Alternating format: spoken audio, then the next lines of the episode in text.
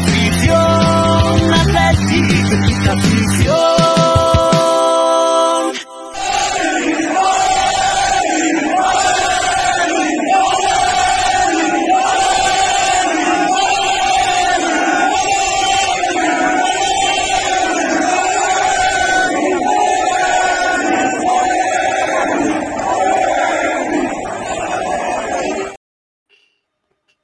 Muy buenas noches, benditos aficionados del Atleti de Madrid. Bienvenidos a este nuevo programa de Bendita Afición en el debut de pretemporada. Debut en Korea en este primer partido donde hemos caído derrotados sorprendentemente contra un All-Star de Korea. En un partido con dos caras muy diferentes. Un primer tiempo con un equipo más reconocible, con los principales titulares, donde el equipo ha jugado muy bien, ha generado mucho fútbol ofensivo y se ha ido al descanso solo con 1-0, cuando ha podido, la verdad, que marcar bastantes goles, con 3 goles anulados a Morata. También la verdad que hoy un arbitraje bastante raro, ha dicho Simeone luego que ha echado de menos el VAR.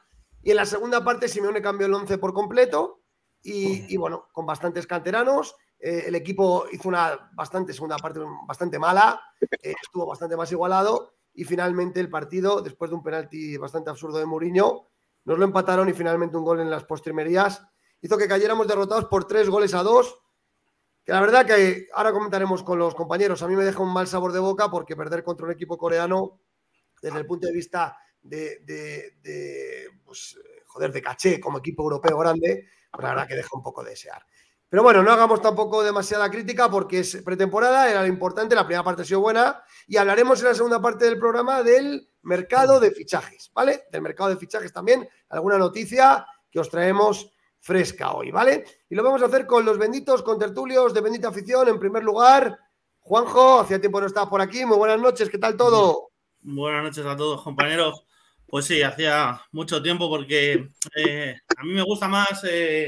comentar los partidos de fútbol, los fichajes se los dejo a Franco y a Juanchito. Y suscribo tus palabras. Un Atlético en el cual hemos visto dos equipos diferentes, una primera parte más aguerrida y una segunda parte en la que hemos visto jugadores los cuales alguno de ellos veo que no está comprometido con el equipo. Vale, pues ahora hablaremos en detalle porque hay bastante que comentar, ¿eh? Bastante que comentar. Desde Francia, como siempre, Francisco Fernández. Muy buenas noches, Franco, ¿qué tal? No sé cómo se dice buenas noches en coreano, pero bueno, yo desde aquí los puedo decir en francés. Bonsoir. ¿Qué tal, Atlético y Atléticas? ¿Cómo estáis?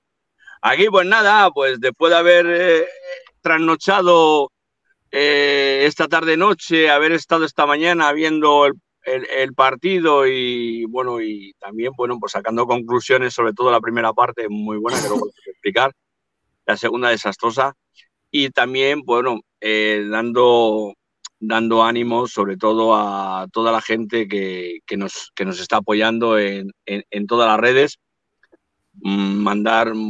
Decir a todos los atléticos que vamos a estar aquí esta temporada todos juntos, somos un gran equipo, estamos trabajando muy fuerte en todo y nada, dale like cuando nos veáis y venga, y si os gusta, pues venga, ir para adelante. Venga. Y por último, y no menos importante, de hecho, son los departamentos, aunque ya menos porque la producción está compartida con esta nueva plataforma, pero siempre importante, por supuesto, el Demonio Rojiblanco. Muy buenas noches, Demon, ¿qué tal todo?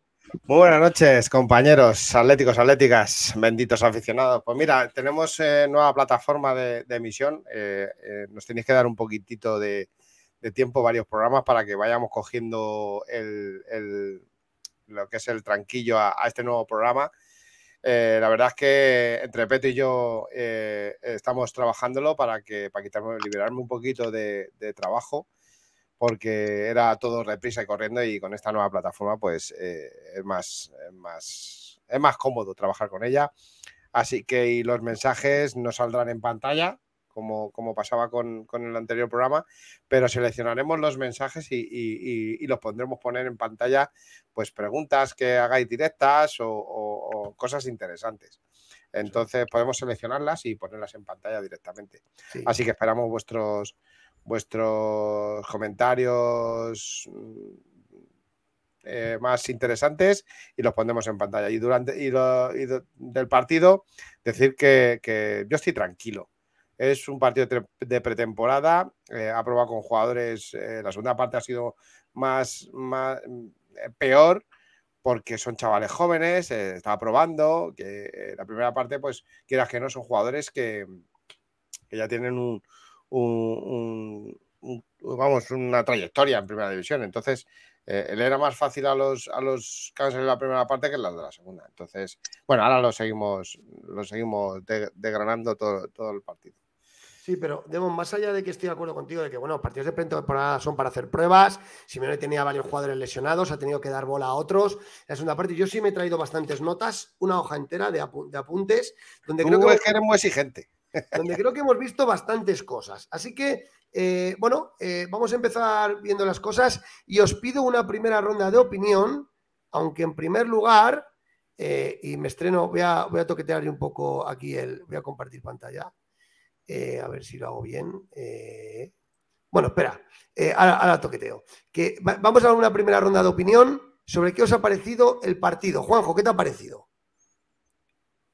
Bueno, la primera parte parece que va a ser un equipo 11 titular, entre comillas, exceptuando algunos jugadores que ahora mismo pueden estar lesionados y pueden entrar dentro del equipo. Y la primera parte me ha parecido un Atlético muy parecido al del final de temporada del año pasado.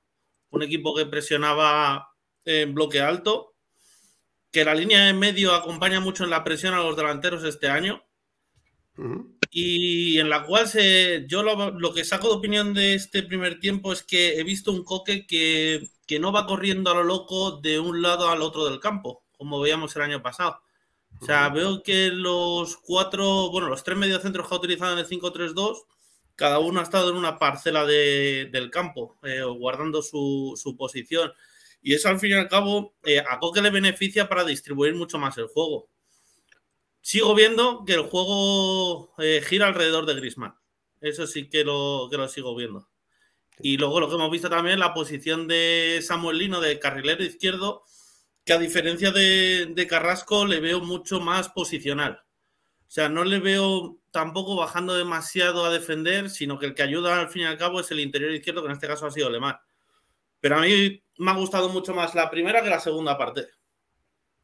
Desde luego ha sido... A ver, somos 50 personas en más o menos aproximadamente en YouTube y solo tenemos un me gusta. No me lo puedo creer. Dale al like. Como dice nuestro amigo Ismael Paredes, madridista, el que no dé like o me gusta. Muy bien. Oye, me gusta el rollo este de la nueva plataforma, ¿eh? Está bien. Yo no sé poner fotos, tío. Estoy intentando poner la alineación y no soy capaz. Franco, ¿qué te ha parecido el partido? Para mí ha sido un partido de pretemporada, pero un partido de pretemporada clásico, con algún contrato por privado que había que sacar la alineación titular en el primer tiempo y luego... en el segundo tiempo, pues dejar los defensas, dejar los reservas, que bueno, que hay jugadores que no van a jugar ni 10 minutos en la temporada. Jugadores que dejan de desear, que dejan mucho que desear en este partido, en el segundo tiempo, que para mí ha sido una primera parte que me ha encantado Griezmann, me ha encantado cómo ha jugado el equipo, cómo lanzaban balones al otro lado, de un lado a otro y al lateral, y venga para arriba a pasar al ataque ahí a Morata. Morata le he visto muy enchufado. Parece ser que Morata al final se va a quedar, no sé, pero me parece la impresión de que van a confiar en él si no hay otra opción.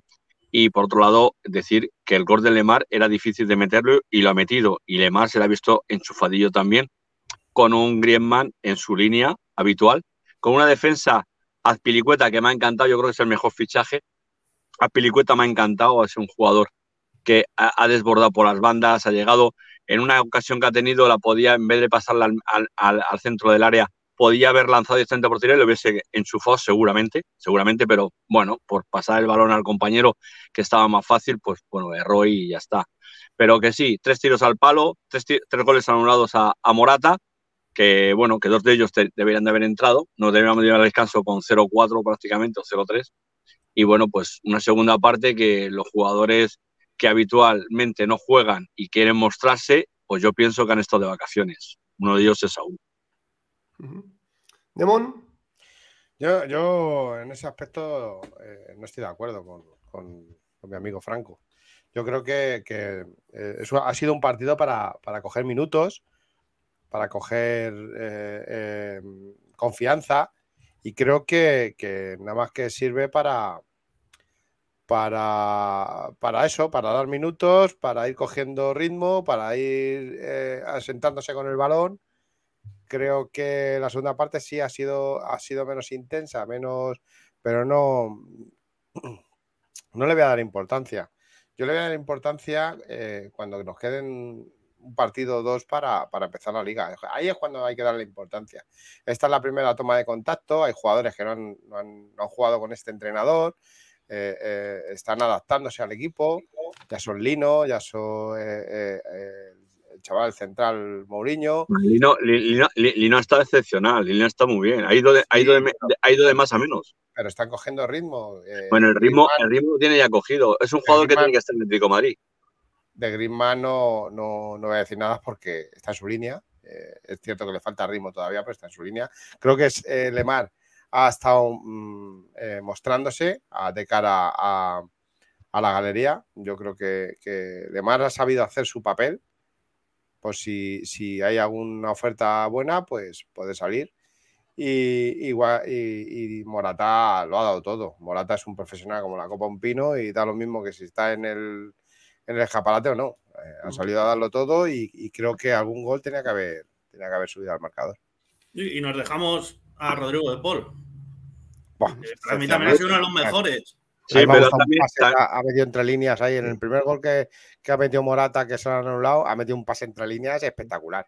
Sí, pero también los jugadores han ido de más a menos. O sea, han comenzado muy fuerte y lo han ido a menos. No sé si era por la temperatura, por la humedad que hay allí en Seúl, o por el bien, por el cansancio, por el que es el primer partido también y tal. El único que no se lo ha notado cansancio ha sido Antoine Griezmann. O sea, los otros verdaderamente los he notado muy cansados al final del partido. Si los ves, respiraban de una manera... han jugado 45 minutos, Franco. Pero vamos, un partido... en Seúl, un partido, 3 días adaptación a Korea, es un poco complicado. Cuestión que Griezmann, pues, no sé, pues se lo ha adoptado. Pero a mí el que más me ha gustado de todos, sin lugar a duda, es Samuel Lino. Quitando Griezmann, Samuel Lino, el Atlético de Madrid se tiene que pensar en que ese jugador tiene que ser de la plantilla. O sea, oficial ya, mañana. Yo a mí, aparte de Griezmann... Dejadme opinar, cabrones. Vale, perdona. No me habéis dejado todavía ni hablar del partido. Vale, Peto. Yo, en concreto, por decir algunos detalles, estoy proyectando la alineación en pantalla. Gervic en portería. Como sabéis, Simeone tenía hoy lesionados a Oblak, a Carrasco, a Llorente, a Depay, a Joao. No estaban disponibles. Y ha salido con Gervic en portería, línea de 3, con Savic, Witzel y Hermoso. Azpilicueta de carrilero derecho, Samuel Lino de carrilero izquierdo, el centro del campo Koke, de Paul y Lemar, y arriba Griezmann y Morata. Yo creo que por destacar algo, yo lo que destaco es que el equipo ha estado muy bien, ha estado mandón, ha estado muy ofensivo, ha generado muchísimas ocasiones. Se confirma que Simeone va a apostar por este sistema del 5-3-2 un año más, y yo he visto un equipo en general muy bien en la primera parte, destacando lo que habéis comentado. Yo creo que han estado bien en general todos. 3 goles anulados a Morata, alguno de ellos un poco dudoso, ¿vale? Decía Simeone luego en rueda de prensa que el tema del VAR, que le hubiera gustado que hubiera habido VAR, no me extraña, ¿no? Yo me he apuntado aquí que hemos generado mucho, ha habido bastantes ocasiones, también a balón parado, creo que el equipo ha rematado mucho en córner, ha hecho mucho en juego interior, de Paul, Koke y Lemar muy bien, y estoy con Franco. Me ha gustado mucho Samuel Lino, que ha demostrado que no hay tanta dependencia de Carrasco, y con un comentario que ha dicho Juanjo que me ha gustado, ya no es un carrilero de tanto recorrido, ha sido asimétrico, mientras que Azpilicueta mantenía más la posición, Samuel Lino estaba como más fijo en una posición un poco más adelantada, y ha hecho un buen partido ahí, ¿Dudas que me quedan? El tema de Oblak, ¿cuándo va a estar Oblak? Aunque Gervic ha estado bien, y luego evidentemente se confirma otra cosa, y es que Witzel está por delante de Soyuncu. Y que Witzel jugará con diferencia, Peto. Lo de Soyuncu es de jugar de guardia. O sea, es un chico que no ha jugado ni un partido la temporada pasada, que viene del Atlético de Madrid, estaba totalmente despistado, le cogían la espalda 2 o 3 veces, enseguida que coge la espalda uno de los goles a Benfica, y menos mal que en una se salió bien a defender, pero Soyuncu, de hecho, o sea, es reserva tirando a tercero, porque Azpilicueta va a jugar de lateral y de central, acordaros, pero Soyuncu va a jugar muy poquito. Vamos a ver, Franco, relájate un poquito. A ver, Franco, primer partido de pretemporada. Por favor, hay que dar tiempo. Pero no, vamos a dar tiempo. Locos, no nos volvamos locos con que si tiene que ser titular. No. Vas muy mal por ahí. No estoy de acuerdo. De probaturas. Los chavales tienen que coger confianza. ¿Dónde vas? ¿A ponerle al tiro de los leones? No jodas. Yo creo. No, los leones. Mira, un jugador que viene al Atlético de Madrid, que piensa que no ha jugado en toda la temporada como Soyuncu, o Soyuncu, como se diga, lo primero que se tiene que hacer es cortar la coleta. El pelo ese es que no me gusta para un jugador de fútbol. No, por favor, seamos serios. Seamos serios, Franco, por favor. Yo te digo que soy serio. Ese jugador, a mí, no me encaja en el Atlético de Madrid. Hay que dar tiempo. Luego después, he visto un fallo muy grave. Carlos es delantero centro, no extremo. No sé si era por contrato que tenía que colocar el equipo titular y el segundo, los chavales que no juegan, o era por contrato de la firma que había contratado el equipo para ir a Seúl, o bien te vuelvo a explicar. Lo de Carlos, a mí Carlos, es que ni tan siquiera Riquelme, fíjate lo que te digo, ni tan siquiera Riquelme le he visto ese jugador, la chispa que tenía en Girona. Pero vamos a hacer un partido. Esperar, chicos. Perdona, Pedro. Al fin y al cabo, también la defensa. O sea, no podemos culpar a Soyuncu o a Mourinho de los problemas que ha habido, porque al fin y al cabo. Hombre, lo de Mourinho, te digo una cosa. Lo de Mourinho ya le puede ceder, ¿eh? Pero es una defensa inédita. Es la primera vez que juegan juntos. Porque al fin y al cabo, yo también he visto fallos de Galán. Ha subido 2 veces. La conexión de... Pero Galán, Juanjo, Galán se preocupaba más de defender. Si has visto el partido, Galán no subía tanto y se preocupaba de defender porque sabía que había un montón de huecos en la defensa. Claro, si es que solo ha subido 2 veces y los huecos que se producían también y los problemas que tenía Soyuncu era porque Quismera al fin y al cabo no acompañaba la... Bueno, es que lo de Quismera... Pero esperar un momento, por favor. Vamos a hacer un programa ordenado. Vamos a hablar primero de la primera parte y luego de la segunda. Vale, sí, pero yo quiero decir a Franco que te esperabas un 15-0, que te esperabas jugar a un nivel óptimo, ¿qué te esperabas? Hombre, que las enchufaran. Yo me esperaba todas. Hombre, una primera parte ha estado ejemplar. Oye, ha estado una primera parte ejemplar. La segunda parte, me parece a mí que jugadores que quieren quedarse en Atlético de Madrid tienen que demostrar algo más. Sí, vale, ese algo más que no lo han tenido hoy. Primera toma de contacto, olvídate. Vale, pero vamos a meter el bisturí, la primera parte y la segunda, que son 2 partes muy diferentes y hay que analizarlas cada una en su país. Empezamos por el portero. Juanjo, ¿qué te ha parecido Gervic? La primera parte. A ver, no puedo sacar una opinión de Gervic porque al fin y al cabo no ha tenido trabajo. No ha habido ningún disparo a portería, así que no puedo opinar tampoco mucho de él. Bien. Demon, línea defensiva, igual. La primera parte. Witzel, Savic y Hermoso. Bien, sin problemas. Bien. Franco, carrileros, Azpilicueta y Lino. Bueno, los 2 ejemplares. Para mí, los 2 mejores partidos con Griezmann. Azpilicueta ha demostrado que es un capitán general. Me recuerda a Godín. Y Lino le da al Atlético ese aliciente que tiene. El tiro que tira, que da en el palo, que lo para el portero, ese tiro, esa jugada a la pared que ha hecho con Lemar, que está en esa banda.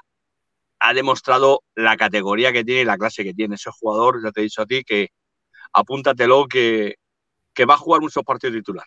Sí, a mí me ha gustado Lino. Y insisto, o sea, Carrasco, la dependencia de Carrasco es menor. Centro del campo, Lemar me ha gustado mucho, ha marcado el primer gol.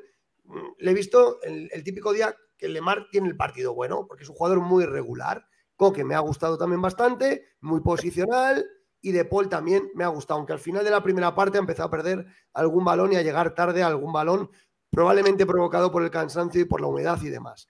Pero el centro del campo me ha gustado bastante. Y la delantera, Griezmann y Morata, Juanjo. Griezmann, como siempre, el líder. Y Morata me parece que es el delantero más aguerrido que pueda tener ahora mismo el Atlético de Madrid. El único fallo que veo en Morata, y que es una cosa que lleva arrastrando muchos años, es la posición a la hora de atacar. Casi siempre le pillan en fuera de juego y es una cosa que yo creo que el Cholo tendrá que entrenar con él. Sin duda, sin duda.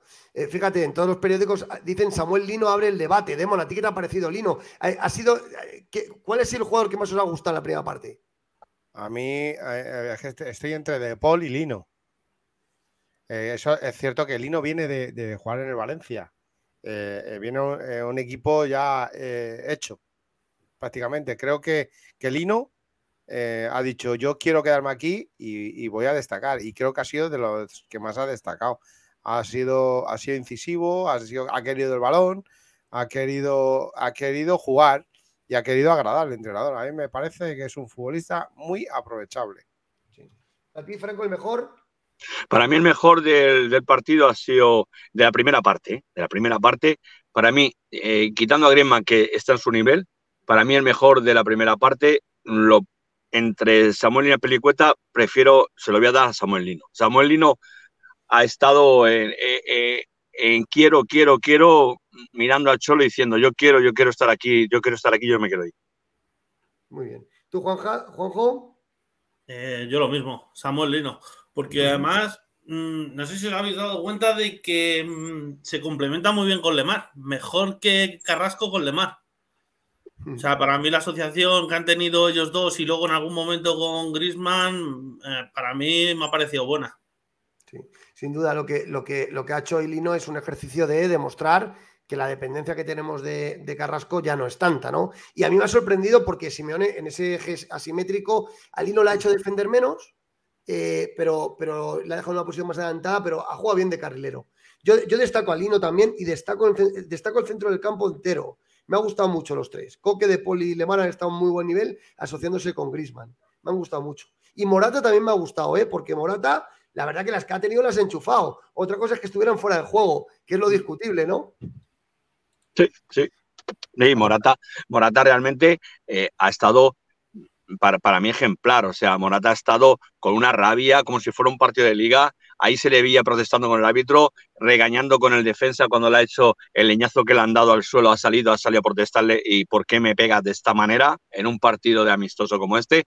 Se ha ido hablando con el árbitro, ha ido a protestar al árbitro, aunque sea, no sé, en coreano como sea, pero bueno, se ha quejado bastante. Y luego el juez de línea te tenía el automático puesto del banderín. Cada vez que levantaba, ping, ping, ping. Cada vez que veía a Morata pasar un pie delante, ping, siempre. Totalmente. Y luego ya, fijaros, es curioso porque Lemar ha hecho unas declaraciones ahora diciendo que él está aquí, que no tiene pensado salir, ¿eh? No sé si las estáis viendo en pantalla. Lemar sobre su futuro. Estoy aquí, ¿no? En francés se muestra contento en el Atlético pese a los rumores de salida. Yo ya he hecho un buen partido, Lemar. Yo Lemar estando así, yo le veo sitio en el equipo. El problema es que hace un partido bueno y otro malo. Entonces, quizás necesitamos ver la continuidad de Lemar, ¿verdad? A mí, yo que conozco bien a Lemar, a mí es un jugador que siempre me ha gustado, ¿no? Pero, a ver, hace unos días le comenté a Poppel que su agente, y le comenté realmente que si tenía algo en claro, Poppel es una persona que nunca te dice nada, tiene contrato en Atlético de Madrid. Todas las veces que le he preguntado, tiene contrato en Atlético de Madrid. Entonces, Lemar, si hay una salida para Lemar, hoy la ha visto ya en Olympique de Marsella, cómo juega, cómo es, cómo se sitúa en el campo. Si hay alguna salida, debería de ser para allá, ¿no? O sea, para acá, precisamente, ¿no? Porque hoy ha demostrado, bueno, en la primera parte ha demostrado que está en el campo, que coge el balón, que regatea, que pasa, que ve, que levanta la cabeza.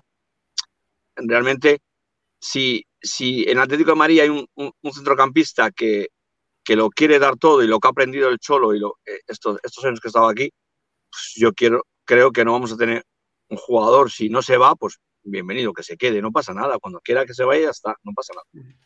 Luego, en la segunda parte, lo que hemos dicho, Simeone ha cambiado a los 11 jugadores y ha sacado un equipo con Gomis en portería, Mourinho, Soyuncu, Costis como eje de centrales, carrilero derecho Carlos Martín, carrilero izquierdo Galán, centro del campo para Guismera de pivote, Barrios de interior derecho, Saúl de interior izquierdo y arriba Riquelme de segunda punta y Korea de delantero.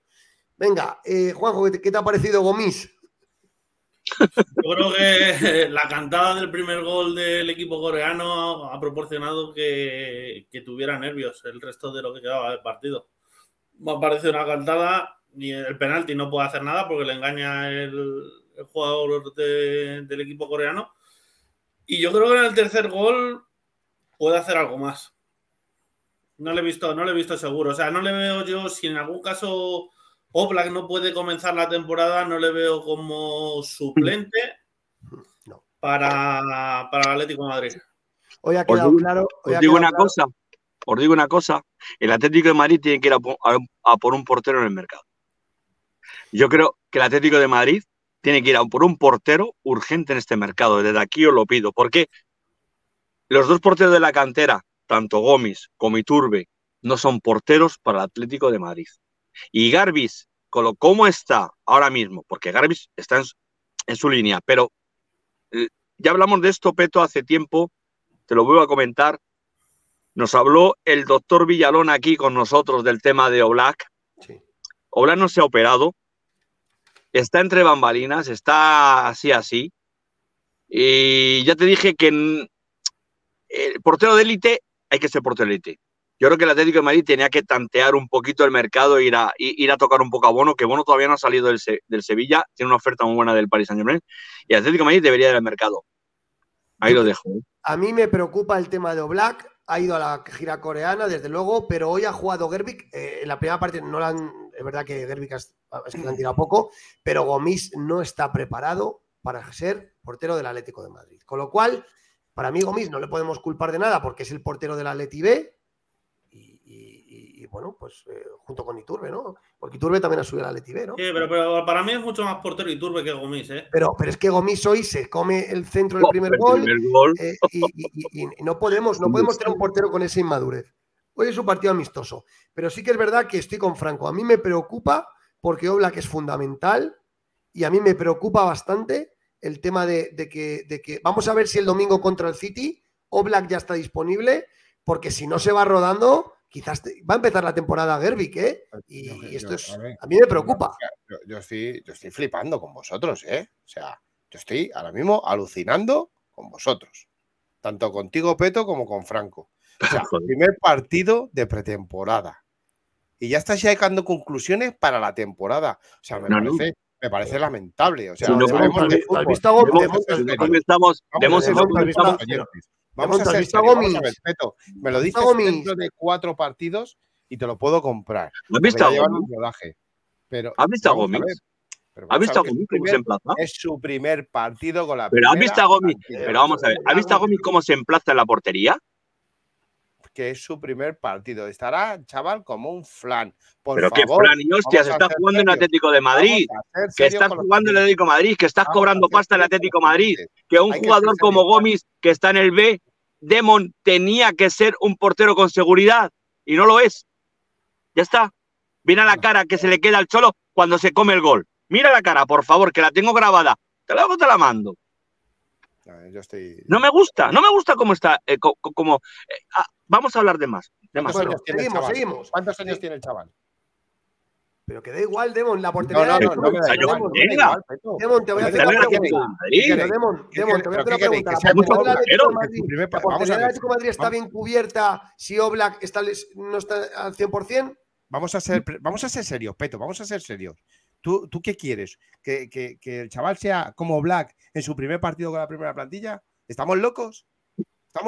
Pero, Demon, esa situación... 20 años tiene Gomis. Los primeros partidos de Oblak, que estábamos todos, que lo queríamos traspasar. Vamos a ser serios, ¿eh? Vamos a ser serios con este tema. Por favor. En los primeros partidos de Oblak, todos estábamos deseando que llegara a Moyá. Porque se las comía dobladas.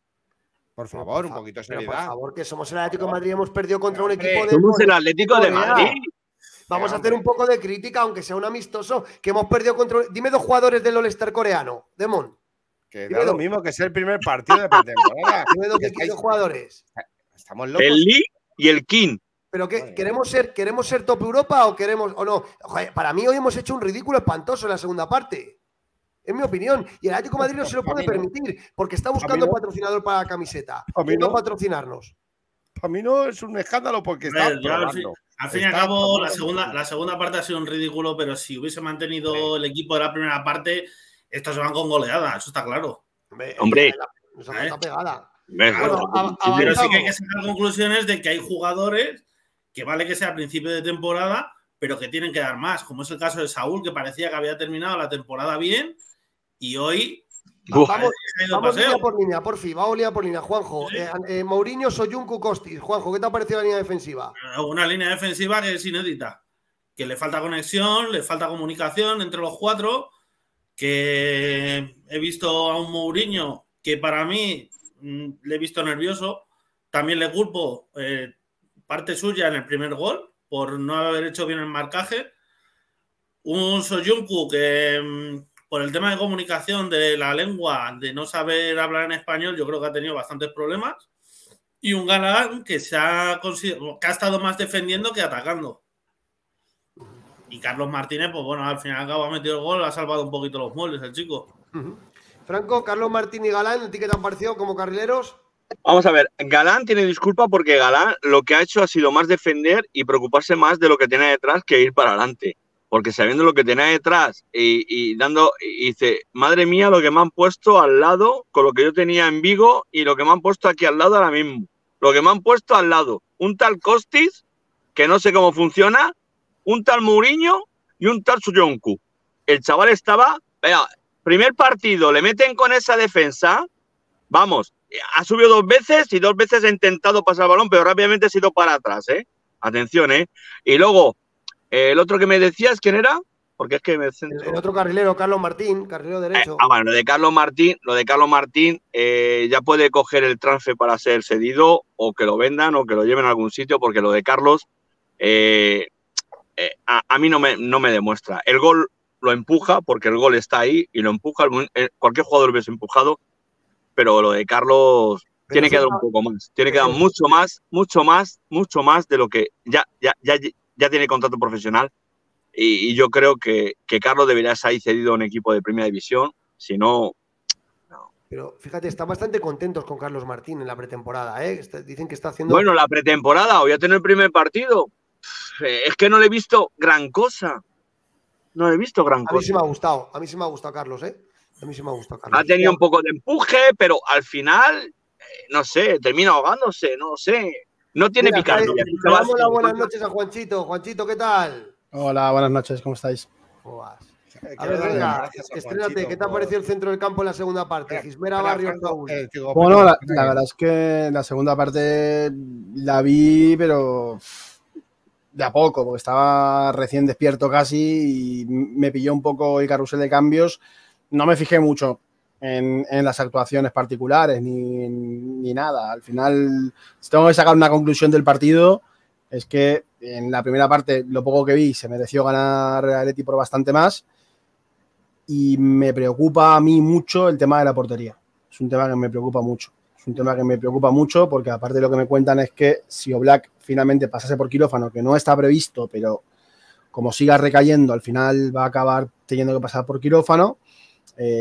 No sé si el Atleti va a tener tiempo de buscar o un recambio de garantía o cuándo podría regresar Oblak. A mí me han llegado a decir que si Oblak pasa por quirófano es una operación que como salga mal le puede dejar en silla de ruedas. Mira, un momento. Paro aquí porque antes nos han estado dando muchos palos a Franco y a mí por lo que hemos dicho de Gomis. Y quiero que se entienda en la línea de lo que ha dicho Juanchito. O sea, yo no estoy criticando a Gomis porque haya cantado hoy, porque al final es un chaval de la Atleti B y no se le puede pedir gran cosa. Yo lo que estoy transmitiendo es mi preocupación porque creo que la portería del Atlético de Madrid, no estando Oblak al 100%, no está bien cubierta. Eso es lo que yo estoy transmitiendo y creo que Franco también. Nuestra preocupación en la portería. A Gomis no hay que darle. Gomis es un portero de la Atleti B y la han llevado a la gira de Korea. Pero mi pregunta es, ¿está bien cubierta la portería si Oblak no está al 100%? Y a mí me preocupa, ¿eh? Yo te digo os digo una cosa. Hoy que estamos en Korea, que no nos vamos a ir hasta el domingo. Tenemos a un portero, el portero del combinado coreano Lee, que es internacional, es un buen portero para tenerlo de reserva en caso de urgencia. Coño, lo tenemos ahí. Es que lo tenemos ahí al lado. Y nos sale económico. Nos lo montamos en el avión y nos lo traemos. Ese es mejor que Gomis. Pucha, yo me voy, y mejor que Iturbe. Joder, Lee, macho. A ver, Iturbe no ha podido venir. Iturbe no ha podido ir por lesión, ¿eh? Iturbe no ha podido estar por lesión. Lo hablaba hoy con Carlos Fernández de Marca, y es una lástima lo de Iturbe, porque justo en este momento, que era cuando a lo mejor podíamos ver la proyección y el nivel de Iturbe, va y se lesiona. Justo ahora, que es cuando Iturbe, como juegue, deja a Gervic en evidencia. O sea, eso tenerlo claro. Y a Gomis ya ni os cuento.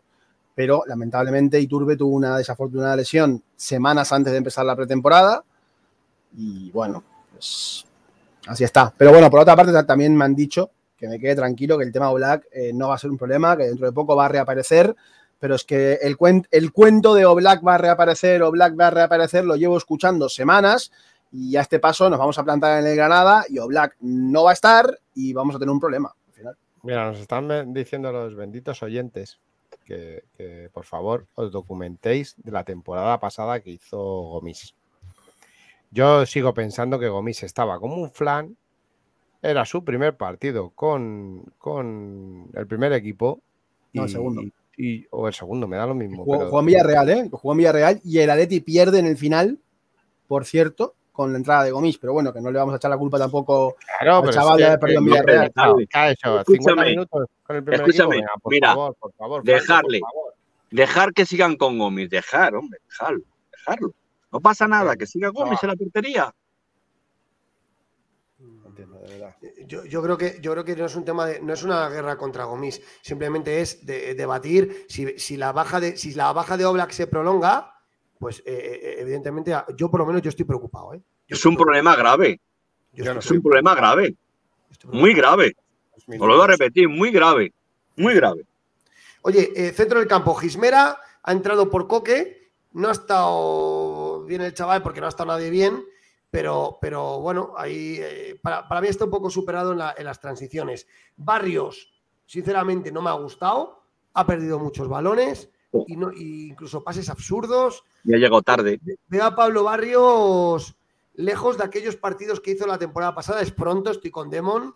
Es el primer partido de la temporada. Pero también es verdad que ya la segunda parte de la temporada del año pasado no fue buena de Pablo Barrios. Y no sé si le va a dar para quedarse en el equipo. Va a depender de las salidas. Yo no descartaría una cesión de Pablo Barrios, ¿eh? No la descartaría.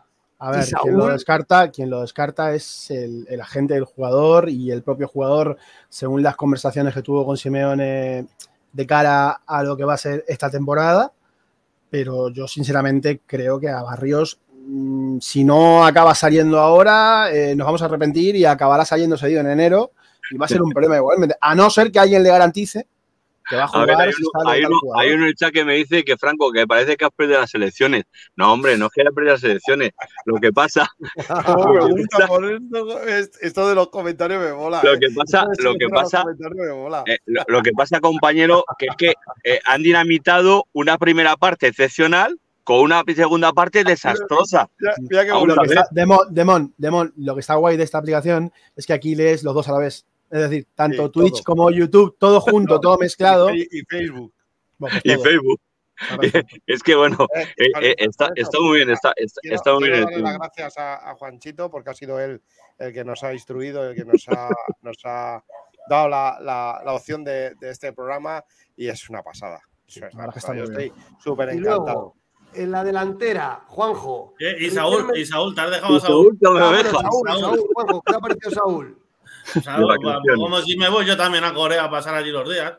De vacaciones. No. Senderista 2. Senderista 2. Claro. Ha tenido dos pases en el centro del campo. Ha perdido el balón. Bueno. A uno le ven al Atleti. O sea, parece un espejismo los últimos partidos de la temporada pasada. Pero no sé yo. Si no se busca una solución, malo. Sí, estoy de acuerdo. Y una cosa que me ha llamado la atención, ha sacado a Riquelme Simeone de segundo delantero. Yo creo que ahí Riquelme, bueno, ha intentado el chaval sacar sus jugadas, pero yo creo que Riquelme juega un poco mejor, un poquito más atrás, con más campo por delante. A ver, Simeone yo creo que está intentando generar un segundo punta. Yo creo que a Riquelme le va un poquito mejor partir un poco más de atrás. El chaval ha hecho lo que ha podido. Y a Riquelme, y a Correa le he visto... Bueno, ha hecho la jugada del gol de Carlos Martín, es verdad. Tampoco a la ETI ha llegado mucho a la parte ofensiva. Yo creo que él lo ha pagado un poco, ¿no? Tampoco, bueno, no ha destacado Correa, pero en general la segunda parte yo creo que el problema ha sido que el Atleti ha perdido el mando del partido y ha generado un correcalles que al final le ha sido perjudicial para él, porque en esas transiciones rápidas el equipo coreano nos ha generado más, esa es la realidad. Joder, es que ellos han tirado, es que escúchame, ellos en la segunda parte han tirado casi como nosotros y 6 tiros entre los 3 palos. Y nosotros 3 tiros entre los 3 palos. 3 tiros. 3. Uno de ellos gol. 3 tiros. O sea, que no me imagines. A ver, lo de Riquelme. ¿Vosotros qué creéis? ¿Que Riquelme se va a quedar o se va a ir? ¿O es que Riquelme tiene en la mesa la oferta del Manchester City para volver a Girona cedido y volver el año que viene al City? ¿O cómo lo veis? Porque yo creo que aquí hay algo muy raro que se está mascando con Riquelme. Mira, a ver, yo he visto a Riquelme, déjame terminar. Yo he visto a Riquelme y no le he visto el jugador que se quiere ganar el puesto en el Atlético de Madrid, macho. No le he visto. Bueno, yo quiero un Riquelme como el que tenía el Girona. Que yo me encantaba. Pero no es su posición, Franco, lo que ha jugado. Yo creo que no es su posición, ¿eh? Bueno, vale que no es su posición. Bueno, un jugador se adapta a cualquier posición. Vamos a ver. Me está llamando loco. La gente me está llamando que he perdido las elecciones. Pero es que yo te digo una cosa. Los jugadores que ha puesto en la segunda parte, estoy seguro que el Chor Simeone, cuando llega al vestuario, les ha cantado las 40. Porque no pueden dinamitar un partido como lo han dinamitado. Hostia. No, de hecho, me apetece esta sección rápida. El crack, el bendito y el pecador. Uf, bueno. Venga, vamos. Pero una cosa, el crack, el bendito y el pecador de la primera parte y luego también de la segunda. Dime cuántos pecadores pudo poner. En la primera parte no había pecador y en la segunda no había crack. Entonces, en su globalidad, a ver, Demon, crack, bendito y pecador. El crack, para mí hoy, pues Lino, por ejemplo. Claro. Bendito. El bendito, pues Rodrigo de Paul. ¿Y el pecador? Franco. Y Peto. Franco y Peto. ¿Los tuyos? ¿Los míos? Yo puedo decir cuántos pecadores. Uno. ¿Uno solo? Además, claro. El crack para mí ha sido el speaker del estadio, que cada vez que anunciaba una jugada decía los dos nombres. Bueno, sin cachondeo, el crack para mí ha sido, puedo decir 2, Samuel Lino y Azpilicueta, los dos. El bendito se lo voy a dar, como siempre, a mi Antoine Griezmann. Y el pecador, fijaros una cosa, de todos los que he dicho, no he hablado de uno, que es el gran pecador de todos.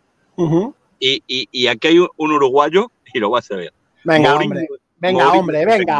hombre. Mira. Mourinho me quiere demostrar algo. Por favor. Joder, el penalti que hace. Ha llegado tarde, tío. Ha llegado tarde 2 veces. Mourinho no es un jugador que esté. El penalti es ridículo. Vale. Te lo perdono. Es que si le mides con ese penalti, no le puedes medir con ese penalti. Para mí Mourinho está verde. ¿Está verde? ¿Cuánto ha costado? ¿Cuánto ha costado? Pero escucha, es que yo voy a decir una cosa. 4 millones. ¡4 millones! ¡4 millones de hostias! ¡4 millones para un jugador! Joder, es que el jugador, un jugador que cuesta 4 millones, Franco, se sale en la defensa y ordena a todo Dios con 20 años que tiene. Espera. Joder. Yo lo que digo es lo siguiente. Debo se va. Pero yo lo que digo es lo siguiente. Aquí... Todos queremos que el Atleti compita por la Liga, porque luego, claro, en cuanto el Atleti se descuelga un poco, es que Simeone tal, es que Simeone cual, es que no competimos la Liga, es que no sé qué. Porque luego llámese la cantinela. Y yo lo que estoy diciendo es Ahora estamos en partidos de pretemporada para decidir cuáles van a ser los 25 jugadores que formen parte de la plantilla del Atlético de Madrid. Eso es así. Y yo os pregunto, ¿Mourinho está para quedarse en el Atlético de Madrid en la línea defensiva? Este año no. Este año no. Joder, hay que verle un poco más. Hay que verle un poco más. Por favor. Hay que verle un poco más. Partido de pretemporada y Beckenbauer y Franco Beckenbauer hubiéramos perdido, pero de que hemos perdido contra un equipo coreano que no conocen ni dos jugadores de ese equipo. Que la segunda parte a los jugadores a reserva, que no sabes quiénes son esos jugadores, que no ni los conoces, Demon. A ver, un poco de calma. Coño, la segunda parte, los jugadores que han salido en la segunda parte, un Tarcesina, ¿le conoces? Un Targenso que parecía una niña en la portería, tío. O sea, es que me estamos hablando de jugadores. El único que valía un poquito era el Rey Silva Moires, el brasileiro. Bueno, el único que se ha visto, Yaceca, los dos. Franco, tú ya has dicho tus benditos. Juanchi, los tuyos. Bendito crack y pecador, venga. El bendito se lo vamos a dar a Lemar por el gol. Uh-huh. ¿Cómo era el otro? El crack. El crack, sin ninguna duda, Morata. Porque hay que ser crack para que te anulen 3 goles. Hay que ser muy crack para que te anulen 3 goles. Sí, señor. Y el pecador, pues sintiéndolo mucho, tanto por el gol del empate como por el gol del final, Gomis. Para mí puede hacer un poco más, sobre todo en el gol del empate. Porque el que demarcan de fuera, bueno, es un tiro de fuera. A veces puedes tener la suerte de que entre o no, pero cuando sale mal, como salió mal en el gol del empate, y a mí esto me recuerda a alguna acción que le vi en Villarreal, si nos ponemos a hablar en serio ya de haberle visto jugar. Claro.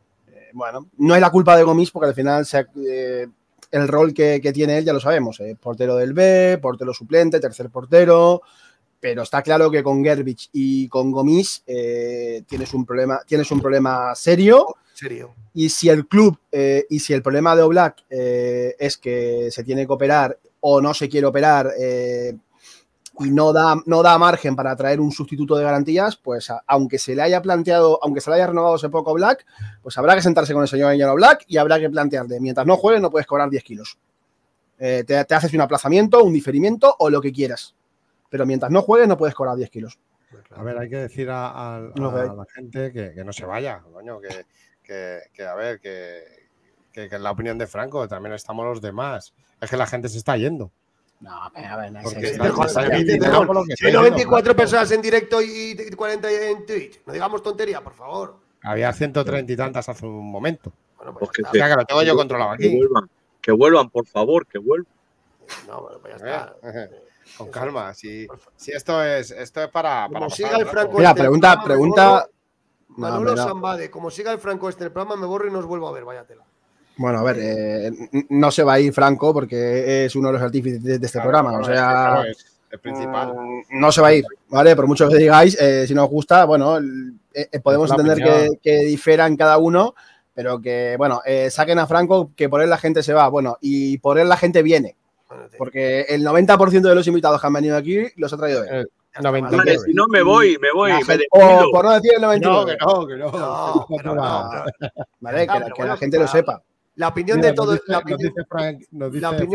mundo es respetable, por favor. La opinión de todo es respetable. Juanjo, a ver, Francisco nos dice, Franco nos dice Francisco que si te tomas el Lesatín no se va.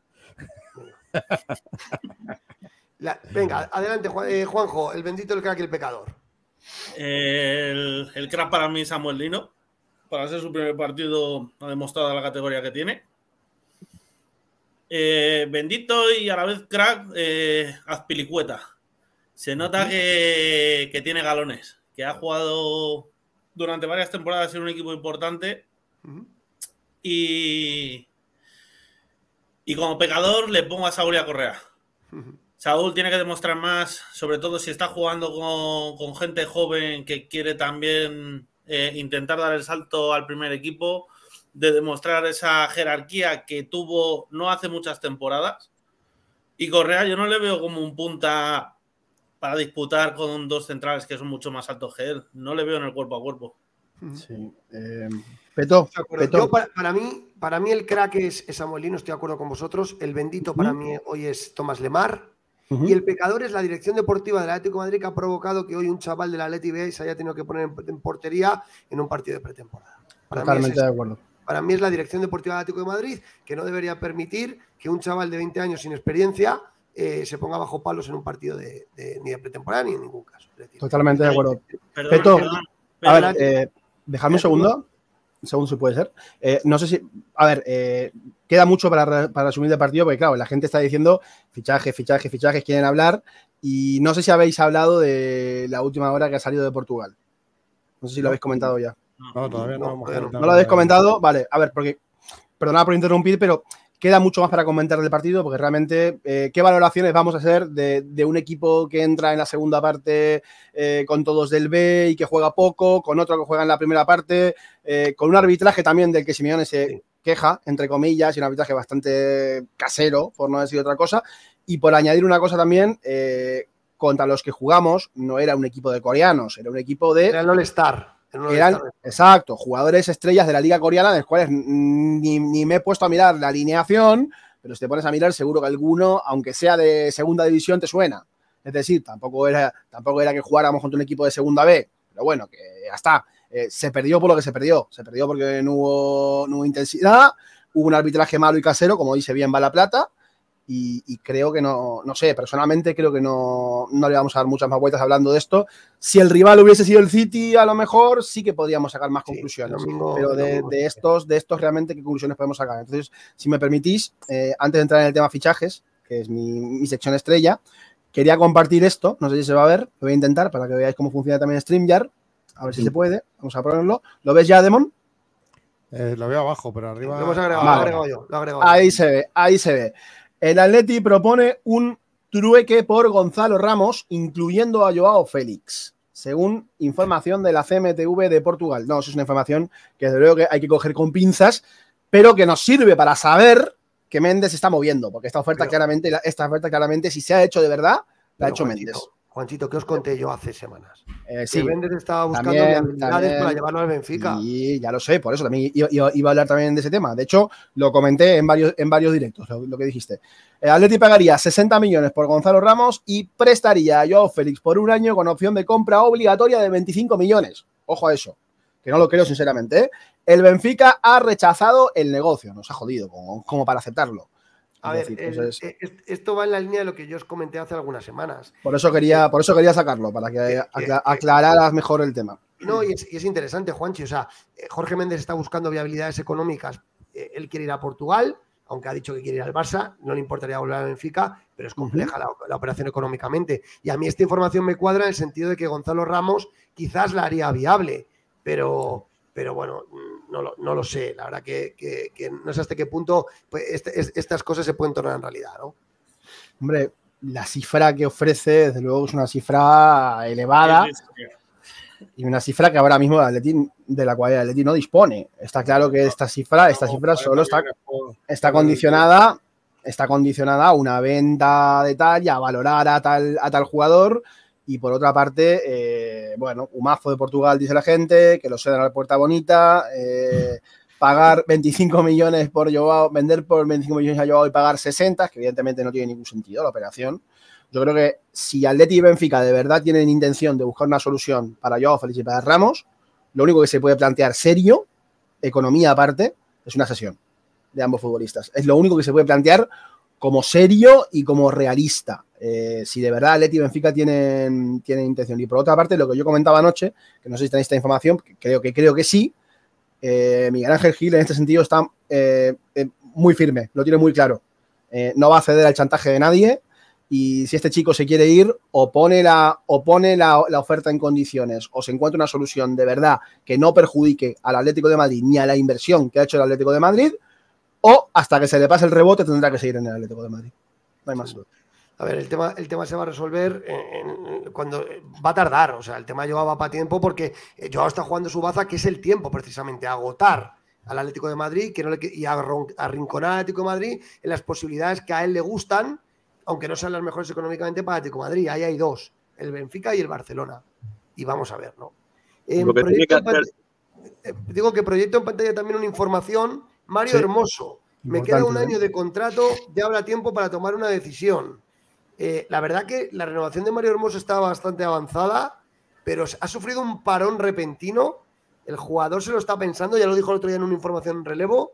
¿Cómo leéis estas palabras? Porque para mí, yo las leo entre líneas en no tengo ninguna prisa y si me llega una oferta buena igual lo renuevo. No sé cómo lo leéis vosotros. Yo creo que se siente importante y no tiene prisa por renovar. Sabe que se va a quedar. Yo creo que eso. No sé, a mí me huele a hatingazo por todas partes lo de Mario Hermoso. Si hay un equipo que pague algo decente, a mí me huele mal lo de Mario Hermoso. Y era de los que creía que Hermoso iba a renovar. Y de hecho, cuando estuvo Pico en nuestro programa, nos contó que la renovación estaba avanzada y que se firmaría a la vuelta de vacaciones. Era la fuente que teníamos varios. Y o no se ha avanzado porque el Atleti no ha querido. Pero bueno, también Hermoso deja claro que el año es largo, que habrá tiempo. Lo que no sé si el Atleti se la va a jugar a permitir un jugador que, bueno, ya son varios futbolistas que no renuevan. Que no han firmado renovación, acabando contrato. Al final, de Morata podemos decir lo que quiera, pero el único que se ha comprometido, el único que ha dado la solución y, por cierto, que se siente engañado por el club, es Morata. Hablando de Morata, Franco, ¿qué te contó ayer Juan Gato? Morata tenía dos ofertas, uno de la Roma y otro de la Juventus, y más o menos está la cosa por ahí, pero bueno, viendo cómo está Morata ahora mismo, pero bueno, no me quiero olvidar ahora mismo de lo que ha hecho Hermoso, ¿no? Hay un entrenador de fútbol que le ha llamado por teléfono y está en Inglaterra. Es español. Julen Lopetegui. Sí, señor. Y Julen Lopetegui le llamó por teléfono a Hermoso para poder saber cómo se encuentra y qué decisión va a tomar. Y a partir de ahí... Ahí la ayuda de Jorge Méndez. Ahí la ayuda de Jorge Méndez habitual. Wolverhampton, Lopetegui... Lo que tiene que hacer Jorge Méndez, Juanchito, es pagar las fichas de fichaje, que no la devuelva por João Félix y que lleve a João Félix a un equipo. Donde la prima de fichaje, y lo deja claro el Benfica en el comunicado, no lo paga el Atlético, no lo pagó el Atlético de Madrid, lo pagó el Benfica. Fue algo que el Atleti acordó con el Benfica, que los gastos de intermediación los pagara el Benfica, que por cierto fueron 12 millones de euros. Se puede mirar en el comunicado oficial de la Comisión Nacional de Valores Mobiliarios de Portugal, lo deja clarísimo. Diferencia que hay respecto al tema. Mañana enviaré un mensaje a mi amigo Julen, a ver que me cuenta Hermoso. Yo no me creo que Julen, y sobre todo el Wolverhampton, que no tiene dinero, tiene problemas económicos y teniendo jugadores, vaya por Mario Hermoso. Les veo más en un equipo tipo Aston Villa. Pero no, Aston Villa con el fichaje de Pau Torres ya no van a buscar más centrales. No va. Pero algún equipo de Premier, sobre todo, ese es el peligro con Mario Hermoso, la Premier. Porque Mario Hermoso es un tío que habla mucho de los idiomas, del futuro, de que él se siente preparado para estar en un estatus superior. Entonces, como venga un equipo de Premier que de verdad ponga dinero o un equipo relativamente importante, si Hermoso, porque también esto es un tema que hay que tener en cuenta, si Hermoso ve que no va a tener sitio, recuperado Reinildo, con Jiménez al 100%, con Soyuncu, que bueno. Has abierto un melón ahora mismo con lo de Jiménez, que a mí lo de la fisura de la tibia me parece cuento chino, tío. Te voy a repetir. Pero una pregunta, Franco. Ayer Juan Gato comentó que la semana que viene Juanma López vuelve de tour a Italia, ¿vale? Sí. Tú hablaste con él que te iba a mandar un audio para contarte, no sé si te lo llegó a mandar. ¿Qué nos puedes contar del tema Morata? No me lo llegó a mandar. Pero el tema Morata, lo que te estoy diciendo, el tema Morata es ese. Es que no hay otro. Morata está esperando que paguen lo que pide el Atlético de Madrid. Uh-huh. El Atlético de Madrid no se baja de 20 y nosotros quieren pagar 15. Pero entonces, para Simeone ayer fue claro en rueda de prensa.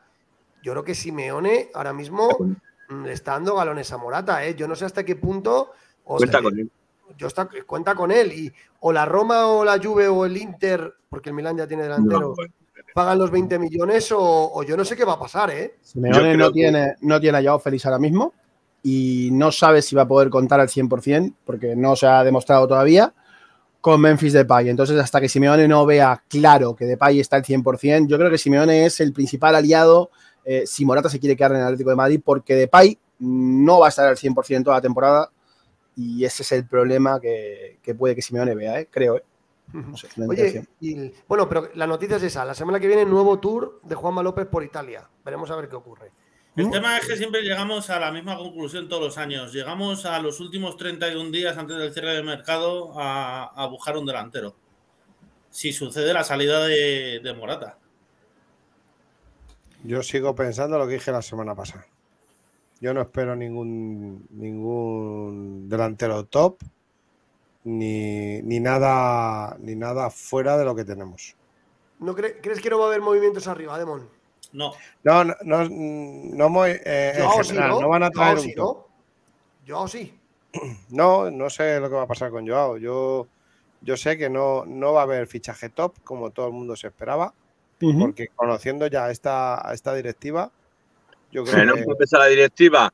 Se dijo que se iban a fichar, se iban a fichar hombres, no nombres. Sí. No hay más. Ya, pero esto se lleva diciendo años, ¿eh? Pero todos esperábamos un jugador top.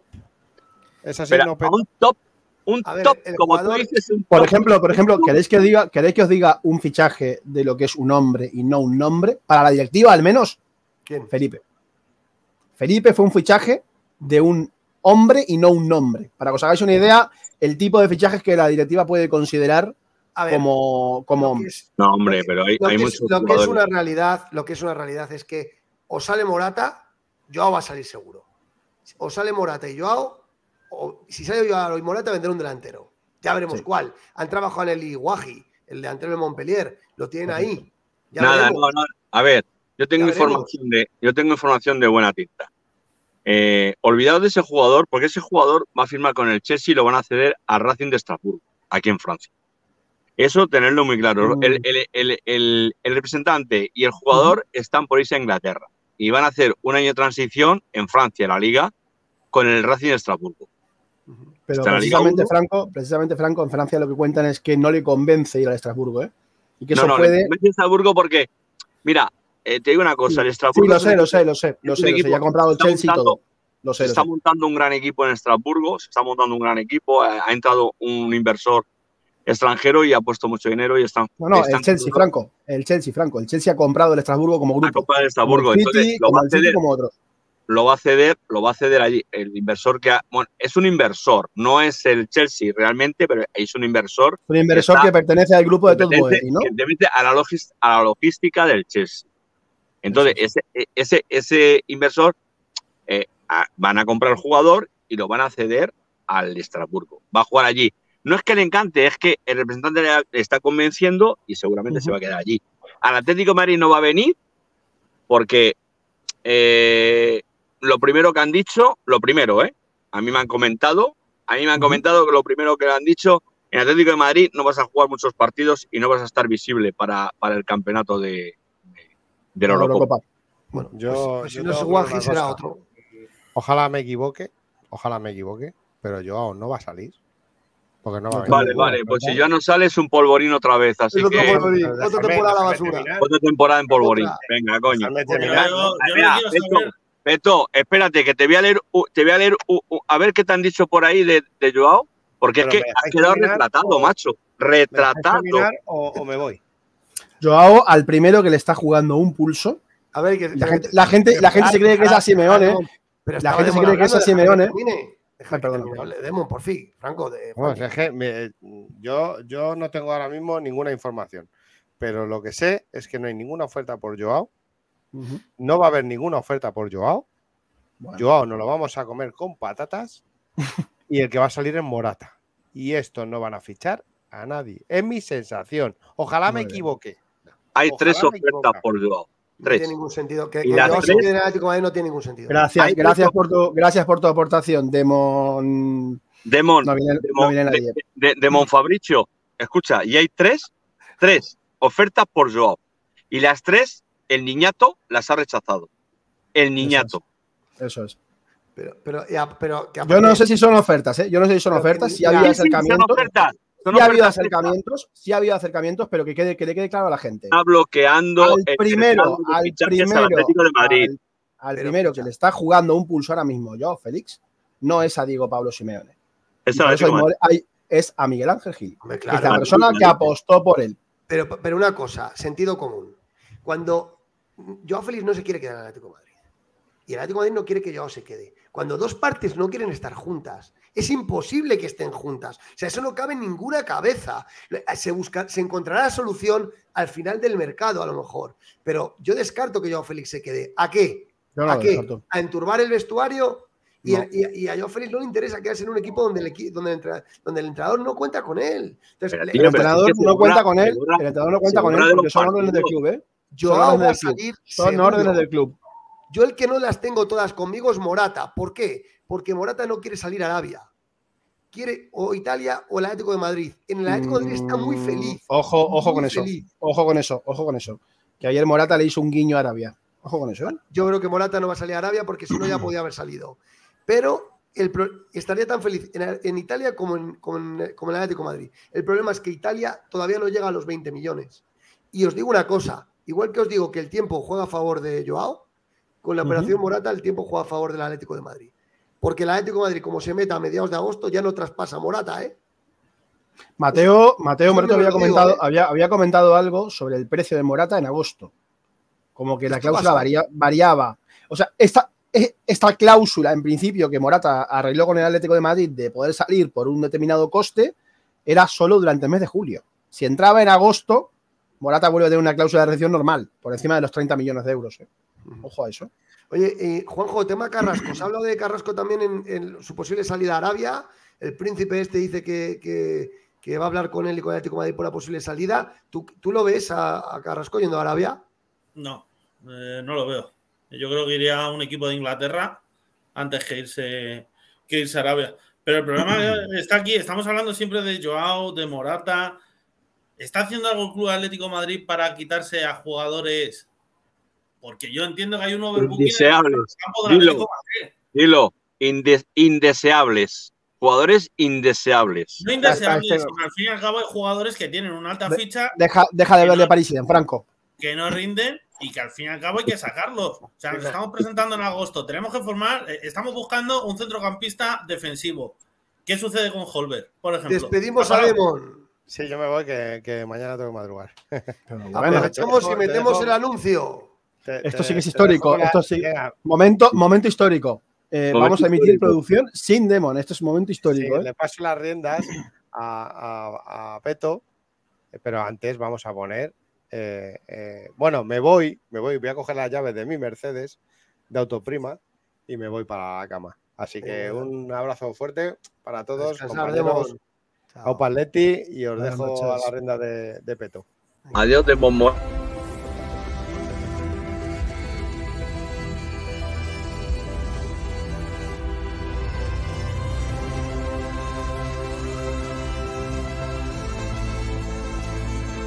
Nuevo EQE Sub 100% eléctrico para nuevos desafíos. ¿Cómo van estos Mercedes, macho? Un eléctrico mola, de estos, mola muchísimo la publicidad. Y en Corea tienen... Está muy bien, en mi coche eléctrico, ahí en Autoprima. Oye, es Ángel. En Autoprima. Oye, vamos a hablar del tema del mediocentro, porque también hay noticias. El otro día en Rabat en una story se puso ahí con Griezmann. El tema de Höjbjerg. Mateo Maroto informó que el Atlético de Madrid, hasta que no haya una venta, el tema de Höjbjerg está complicado. Yo hoy he hablado con varios periodistas durante toda la tarde, y me comentan que el tema de Höjbjerg, sí, hay un acuerdo total entre el Atlético de Madrid y el jugador por 4 temporadas, pero que no hay acuerdo con el Tottenham porque el Tottenham pide 35 millones de euros y el Atlético de Madrid no tiene capacidad para llegar a esa cifra en este momento. Eso no quiere decir que no lo vayamos a fichar, sino que yo creo que se va a demorar un poco. ¿Qué palancas creéis que tiene que activar el Atlético? ¿Qué salidas se tienen que activar para que podamos ir a por Höjbjerg? ¿Cómo lo veis? Pues que tiene que dar salidas a Saúl. Yo daría salida a Carrasco en su último año, si es que al fin y al cabo, viendo lo que ha demostrado Lino hoy, si al fin y al cabo sigue con este nivel, había que aprovechar y si no es venderlo ahora, venderlo en el mercado de invierno. Uh-huh. Pero sí que se tiene que deshacer de una masa salarial bastante grande para poder hacer fichajes. Uh-huh. Yo quería preguntar una cosa, Juanchito, que he visto hoy en Italia, ¿sí? que ¿sí? estaban hablando de que Kamada había mantenido uh-huh. conversaciones con el Atlético de Madrid. Sí, según el diario La República, Kamada es una opción para el Atlético de Madrid, pero nada concreto y siempre sujeto a que haya alguna salida. Si no hay alguna salida en esa posición, es un jugador muy complicado. Es un jugador sin equipo, ¿no? Jugador sí. sin equipo, y es un jugador que a Atleti le hubiera gustado tenerlo en la gira directamente, si hubiese podido. Pero bueno, la información que dieron los medios de comunicación es: Daichi Kamada ha dado su sí al Atlético de Madrid, el Inter está interesado y ya se ha puesto en contacto con el entorno del jugador. Uh-huh. Yo no tengo confirmado que Kamada le haya dado el sí al Atlético de Madrid, es una información que en Italia hace tiempo se viene hablando, pero esto sería supeditado siempre a que haya salidas. Y no veo muchas salidas. Dice, a ver, me preguntan aquí por el tema de Wolfing, no ha pagado los 40 millones que iban a pagar, claro. Infórmanos del tema de Wolfing, Juanchi, ¿en qué punto está esto? A ver, el tema de Wolfing está en que el Atlético de Madrid, al parecer hoy, era la fecha en la que se cumplía el año desde que se firmó el contrato. Yo tenía entendido que era desde que se había anunciado, que se anunció el 11 de julio del año pasado, hoy, hace un año, fue cuando se firmó el contrato, por eso dicen que Wolfing todavía se mantiene, pero hace 2 días el Atlético de Madrid, a través de sus canales oficiales, a través de las tiendas, entre otros, informó a los empleados y a la gente del club que el cambio de patrocinador puede ser inmediato. Entonces, la decisión que se tomó fue dejar de vender equipaciones con el logo de Wolfing y ofrecer a los aficionados la posibilidad de venderla sin publicidad, con la opción de que si el aficionado quiere pueda imprimir en el futuro. Como yo la he comprado. Eso es. En el futuro. Sin publicidad. Sí. Vale, pero no la he comprado en la tienda. Sí, no la he comprado en la tienda, la he comprado en una tienda en Francia, pero sin uh-huh. publicidad. Vienen sin publicidad todas. Esa es otra. Esta semana también se han vendido camisetas sin publicidad, no solo en tiendas del Atlético de Madrid, sino también en tiendas como el Corte Inglés o como Fútbol Manía. Pero Franco, otras tiendas. Sí, al grano, el Atlético de Madrid está buscando patrocinador, ¿no? No es que el Atlético de Madrid esté buscando patrocinador. El Atlético de Madrid ya tiene un acuerdo con un patrocinador que debería de ser oficial en los próximos días. Y a nosotros nos dicen que ese patrocinador sería una aerolínea de origen árabe y que el patrocinador lo que va a cubrir es la camiseta y la camiseta de entrenamiento. Por lo cual, si nos ponemos a hablar de cifras, no creo que este patrocinador llegue por menos de unos 50-60 millones entre ambas publicidades. Sí. Yo es que no tengo información. Y eso es una palanca importante, igual que el Barça hoy está vendiendo lo de Qatar y cosas así. Sería una excelente noticia. Es decir, Juanchito, ¿es posible que esa aerolínea, no entiendo cuántos años de contrato tendrá Civitas como nombre del estadio, pueda pedirle al Atlético de Madrid ser el próximo maining del estadio? No, eso va a ser complicado porque Civitas tiene como... Y el proyecto de la ciudad deportiva, es muy potente y yo no veo a Civitas quitándose. De hecho, Civitas quería hacer uno de los patrocinadores, había hecho una oferta también. Y Atleti, si no encontraba un patrocinador mejor, planteaba la posibilidad de contar con Civitas como sponsor, igual que, por ejemplo, también lo es el Club Deportivo Badajoz, pero no. Se ha arreglado con una aerolínea, al parecer. Esta es la información que nos han dado. Se ha hablado también de lo de Disney en su día y se ha hablado también de otras operaciones. Se llegó a mencionar a Turkish Airlines, no sería Turkish Airlines, y en las próximas horas o, mejor dicho, días, bueno, puede que horas, uh-huh. Puede que horas, si de verdad se considera que cuando ha pasado el año con Wolfing ya, sí, ya sabes que sí, que cuando pase el año con Wolfing ya directamente se cambia de patrocinador, pero tampoco vamos a poner fechas claras porque no las tenemos. A mí sí me han dado una fecha, me han dicho que es principio de agosto, me han dicho el día, pero no sé si lo puedo decir, y que para Estados Unidos, en principio, si no antes para México, ya el patrocinador debería de estar, pero que a nadie le sorprenda. Para Estados Unidos, o sea, en una semana. Sí. Esa es la información de Juanchito, una aerolínea árabe será el patrocinador de la camiseta de jugar y de entrenamiento y será oficial en una semana. Gran información. No sé si en una semana va a ser oficial, pero... Vale, sí.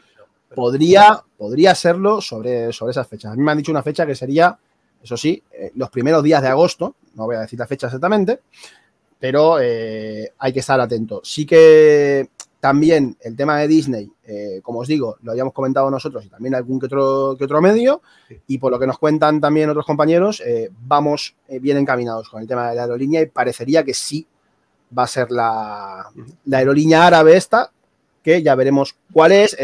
La gente ha empezado a preguntar que si Qatar, que si Fly Emirates, no lo veo porque son que ya patrocinan a otros equipos europeos importantes. Y bueno, hay que esperar a ver cuándo lo tenemos, pero esto sí se puede considerar algo importante porque al final es un ingreso que al margen de la liquidez también va a computarle al Atlético de Madrid a efecto del límite salarial, porque lo que te responden en el Atlético de Madrid o lo que contó hoy, por ejemplo, también Mateo Moreto respecto al tema de Höjbjerg, es que el Atlético de Madrid si no avanza más por Höjbjerg es porque no tiene margen salarial. Claro. Porque no hay salida, no han habido salidas. Necesita salidas. Franco, hablando de Höjbjerg, tú comentaste que en 48 horas habría noticias, ya te dije yo que lo de 48 horas y Höjbjerg parado, Franco. Sí, yo te digo una cosa, Höjbjerg está con las maletas preparadas para venirse, tiene casa ya buscada en Madrid. Sí, pero la operación, ¿cuándo se va a hacer, Franco? Vamos a ver, mira, os voy a dar una información y a lo mejor me equivoco, me llamo unos palos, pero unos palos y me van a cagar. João Félix no va a montar en el avión que va a México. Carrasco a lo mejor tampoco va a montar el avión que va a México. Y otro jugador, a lo mejor no va a montar el avión que va a México. Porque sí, sabes que de Corea van a México, no van a Madrid y México. Van Corea, México. Sí, sí, sí. Tú lo que dices es que igual alguno toma un vuelo en unos días después del partido del City, ¿no? Sí, después del partido del City, veremos. Algún jugador no se va a montar en el avión para ir a México. Venga, y vamos ya con el último tema del día y no me quiero despedir sin hablar de este tema. Diego Godín se retira del mundo del fútbol. Estoy tratando la imagen del jugador, una lástima. El Charrúa cuelga las botas a sus 37 años de edad. Tras 20 temporadas como profesional repartía en 8 clubes y en la selección uruguaya. Juanjo, Diego Godín, ¿qué te viene a la cabeza cuando hablas del uruguayo? El gol en Barcelona. Un jugador que yo creo que se tenía que haber retirado en el Atlético de Madrid, igual que Felipe Luis. La realidad es que ha bajado mucho su rendimiento en los últimos años y sí que es verdad que yo creo que alguna temporada más pudo apurar en el Atlético de Madrid, que se fue al Inter, pero es verdad que las últimas temporadas las lesiones no la han dejado y finalmente ha tenido que retirarse. Juanchi, compatriota tuyo, ¿qué te dice Diego Godín? Bueno, tristeza porque se va a retirar de una forma que no debería, pero bueno, vamos a ver si el retiro es oficial, porque fuentes del Club Nacional de Fútbol quieren convencerle todavía, aunque el retiro es de cara también al contrato con Vélez Sarsfield, ojo, el retiro también es de cara al contrato con Vélez Sarsfield porque para hacer efectiva la cláusula de salida de Vélez Sarsfield tiene que ser por retiro. Pues una vez el jugador esté retirado, que tampoco Vélez le va a poner ningún problema para que salga porque quieren que salga, una vez el jugador esté retirado, si decide o no jugar en el fútbol uruguayo o en otra liga, se puede estudiar, pero en principio lo que llega es que no va a aceptar ninguna oferta, que ya el retiro es definitivo. Entiendo que no se ve al nivel de jugar una Copa Libertadores, cuando no ha sido, por ejemplo, tampoco indiscutible en el fútbol argentino. Una lástima cómo se ha manejado todo tanto desde su salida en el Atlético de Madrid como sus bandazos, primero con lo del Cagliari, después con lo del Atlético Mineiro, después con lo de Vélez Sarsfield, que ha sido directamente el remate. Se equivocó Godín, porque se quedó en Vélez Sarsfield por lealtad al cacique Medina cuando Nacional lo había venido a buscar en enero. Se quedó por lealtad a Medina y a Medina le acaban despidiendo. Y bueno, ahora se ve que entiendo que no se ve preparado para... Antes de que se vea la gente... Yo quisiera proponer una votación por Twitter si Godín se merece un homenaje en el Atlético de Madrid. Para mí, voto una votación. Eso es una pregunta que no tiene ningún sentido porque el homenaje lo ha tenido y lo va a tener. Lo va a tener. Es que para mí Godín, se me viene a la imagen tantas imágenes de Godín, de Diego Godín, desde que vino al Atlético de Madrid. Tengo una foto todavía guardada con él. Muchos recuerdos de esas temporadas y sinceramente para mí Godín representa al Atlético de Madrid, representa el carácter rojiblanco, el carácter colchonero y realmente no se tenía que haber herido. Se le metió en la cabeza que no quiso firmar año por año y en verdad yo creo que al final tenía que haber decidido firmar año por año. Pero yo creo que al final... Creo que al final los jugadores tienen una carrera profesional en los equipos. Ahí hubo un desencuentro entre el Atlético de Madrid y Diego Godín por el número de años. Se marchó al Inter de Milán, que es un gran equipo. Y ya está. Yo creo que tampoco hay que echarse la manta a la cabeza porque se fue en ese momento. En algún momento se tenía que marchar. Y yo me quedo con los años de Diego Godín en el Atlético de Madrid, que fueron varios. Y para mí es uno de los mejores centrales de la historia del Atlético de Madrid. Sí, y eso es lo importante. Y su cabezazo en Barcelona, con la camiseta amarilla, está en nuestra historia. Y la verdad que estoy con Juanchito. Lo del debate no es debatible, porque seguramente en cualquier partido del año que viene va a venir al Metropolitano y el estadio se va a caer. Así que nada, bueno, vamos a ir cerrando el programa. Juanjo, ¿cómo? Dime, Franco, adelante. Una cosita antes de nada. Nos están viendo nuestros amigos mexicanos. Desde aquí quiero mandar un saludo al Rompas, un mexicano de Monterrey, de Rayados, y a Roque, que me apoyaron tanto con el tema de Sergio Canales, que al final, bueno, pues teníamos los contactos que teníamos y salió adelante. A toda la gente que nos echaron bafias, que nos hicieron memes, que nos hicieron todos. Desde aquí los mando un saludo a todos y decirles, el que no crea, que no venga. Muy bien. Juanjo, ¿cómo cierras? Nada, veremos a ver al Atlético de Madrid en el próximo partido contra el City, que ya es un partido de mayor exigencia. Veremos a ver qué sucede en este último mes de fichajes y poco más que decir. Yo creo que así ahora mismo no puedo sacar más conclusiones hasta que no veamos al Atlético enfrentarse a un equipo de primer nivel. Juanchi, ahora sigues tú en rumores. Sí, seguiremos un rato repasando un poco lo que ha sido el partido, las últimas informaciones. No sé si habéis comentado lo de Lemar. Sí, ahí lo hemos puesto. Que Lemar dice que de momento sigue aquí. Eso es. Y yo creo que hoy sale reforzado, porque ha hecho un gran partido el francés. Y bueno, pues vamos a ver cómo se da la noche. Y gracias a todos por haber estado, que ha sido un rato muy agradable. Y bueno, pues ya volveremos. Pues todo el mundo ahora seguirá a Juanchi en el canal de Rumores, así que todo el mundo para allá. Varios apuntes. Programa patrocinado por Mercedes Autoprima y por Joma. Muy pronto vamos a estrenar las equipaciones que Joma... Eso.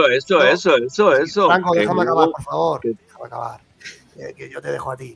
Entonces, muy pronto las vamos a estrenar, todo el equipo, las podréis ver. El domingo jugamos el partido contra el Manchester City. Es a las 3 de la tarde y haremos programa ese mismo día por la noche. A la una, perdona que te interrumpa. O a la una. Yo creo que es a las 3. No, a las 13 horas.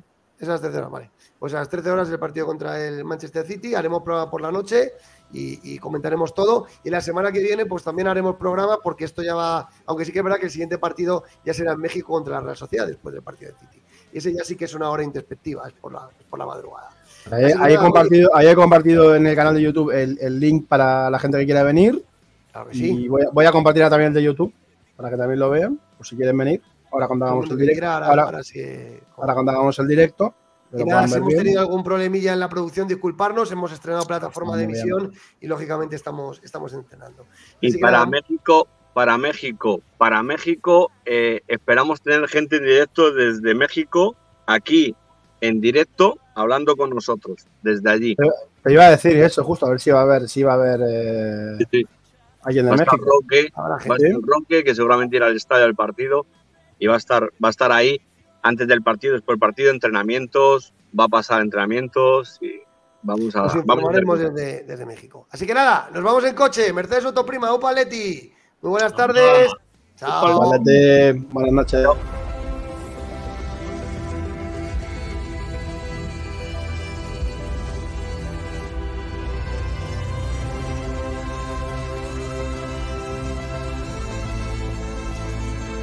Nuevo EQE Sub 100% eléctrico, para nuevos desafíos.